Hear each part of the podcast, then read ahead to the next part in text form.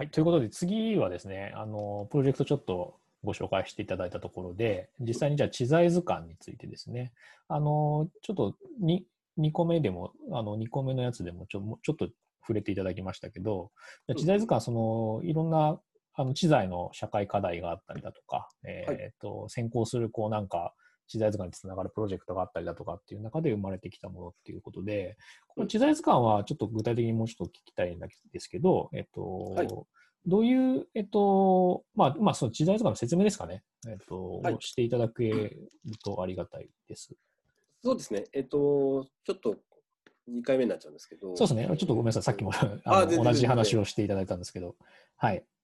改めて。タグラインを読みます。とえーとまあ、世界を進化させる知財をクリエイターの視点で再解釈して活用の可能性をまあ起案すると、はい、ここは非研究者のために生まれた知財データベースです。はい、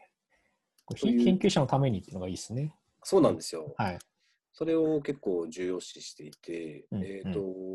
まずその僕らの今知財図鑑っていうウェブメディアあるんですけど、掲載されているのはあまりジャンルとか分野は絞らずに、えー、いろんな知財を今データベースとして集めています。はいはい、まあ、データベースですか、はい、一覧として集めています。はい。はい。えっと、まあ、えっと、こういった仕事をしているので、いろいろ知財に出会うことがやっぱり多いと思うので、はいはいはい、知財ハンターという職種を新たに作りまして、はい。はい、あのいろんな展示会だったり、えー、いろんなところで、うんうん、えー、知財をハンティングして、はい、それをキュレーションして、えー、整理して掲載しているんですね。うんうん、で、ちょっともうちょっとこれ説明させていただくと、えーうん、そうですね、まあ、あのまず研究所、研究所だったり、スタートアップだったり、はい、カンファレンスとか展示会で、えー、知財を集めてきて取材しています。で、うんうん、それらをあのここすごい重要なんですけど、再解釈。一旦再解釈させるするっていうのを必ずやっていまして、はいはいはい、えーと、そのまま多分掲載しちゃうとあのすごく難しかったりよく分からなかったり、そうですよね、みたいになっちゃうと思うんですよね、うん、さっきの課題がまさにそうですもんね、うん、分かんないから触れないっていう、はいはいはいはい、なので一応再解釈も、まあ、かつあの必ず体系的にやってるので全部の知財がなるべく並列になるように、うんうん、はい、えーと、よっつの今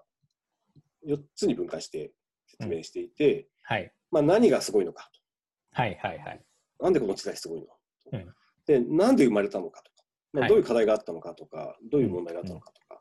であとはその技術的になぜこれができるのっていうのはちょっと入れてまして、はい、うん、あとは相性の良さそうな分野っていうのをピックアップして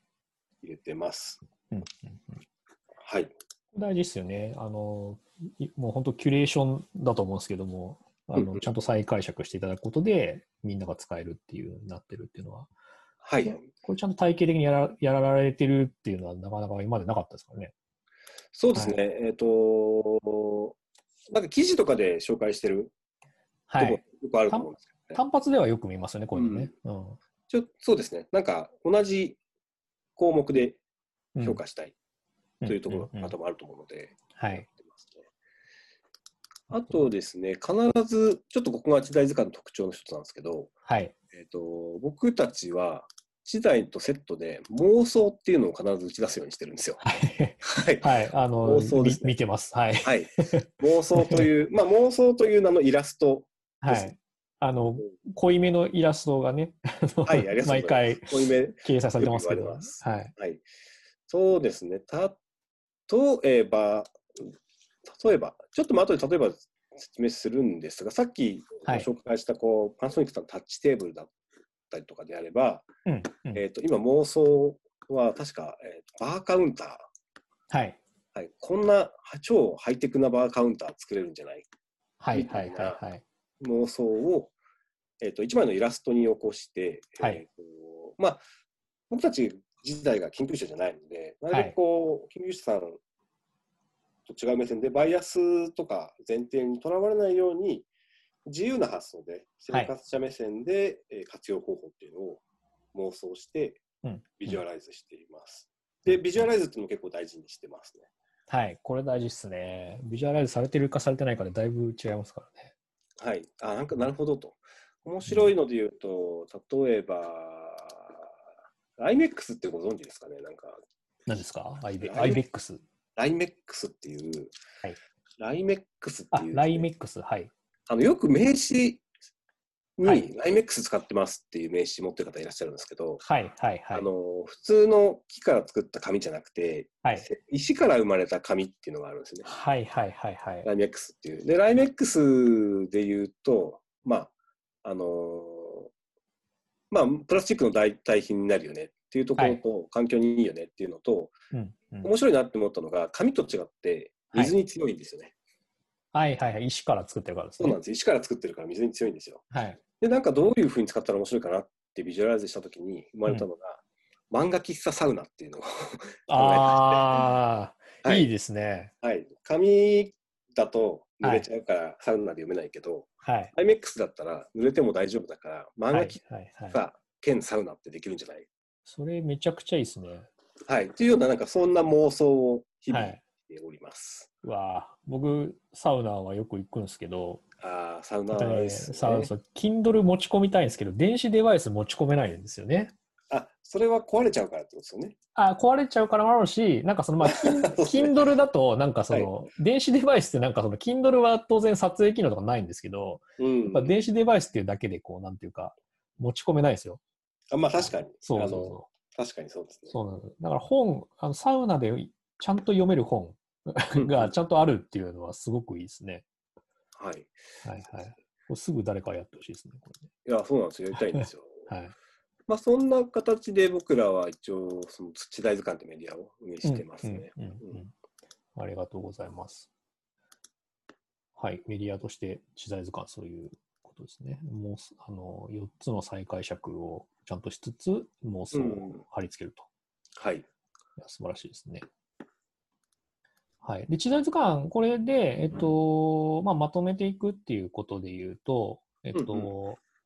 何ですかね、えっと、そこから結構あの活用をしていくところまでとか、プレイヤーさんとこう引き合わせるみたいなところまで踏み込んだ活動なんかも、えっとはい、していくような感じなんですかね。そうですね、メディアとしてというよりは、今度はその地材図鑑という会社として持っている機能として、そういった地材図鑑で、うん、えっと、まずマッチングしたりですとか、はい、そうですね、問い合わせとマッチングをするのって地材図鑑さんになりますもんね。そうですね、はい、まあ、なので地材を使ったこういろいろプロデュース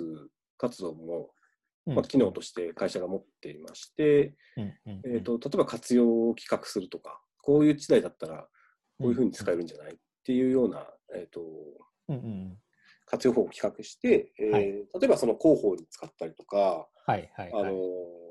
営業ツールに使ったりとか、はい、そういうことを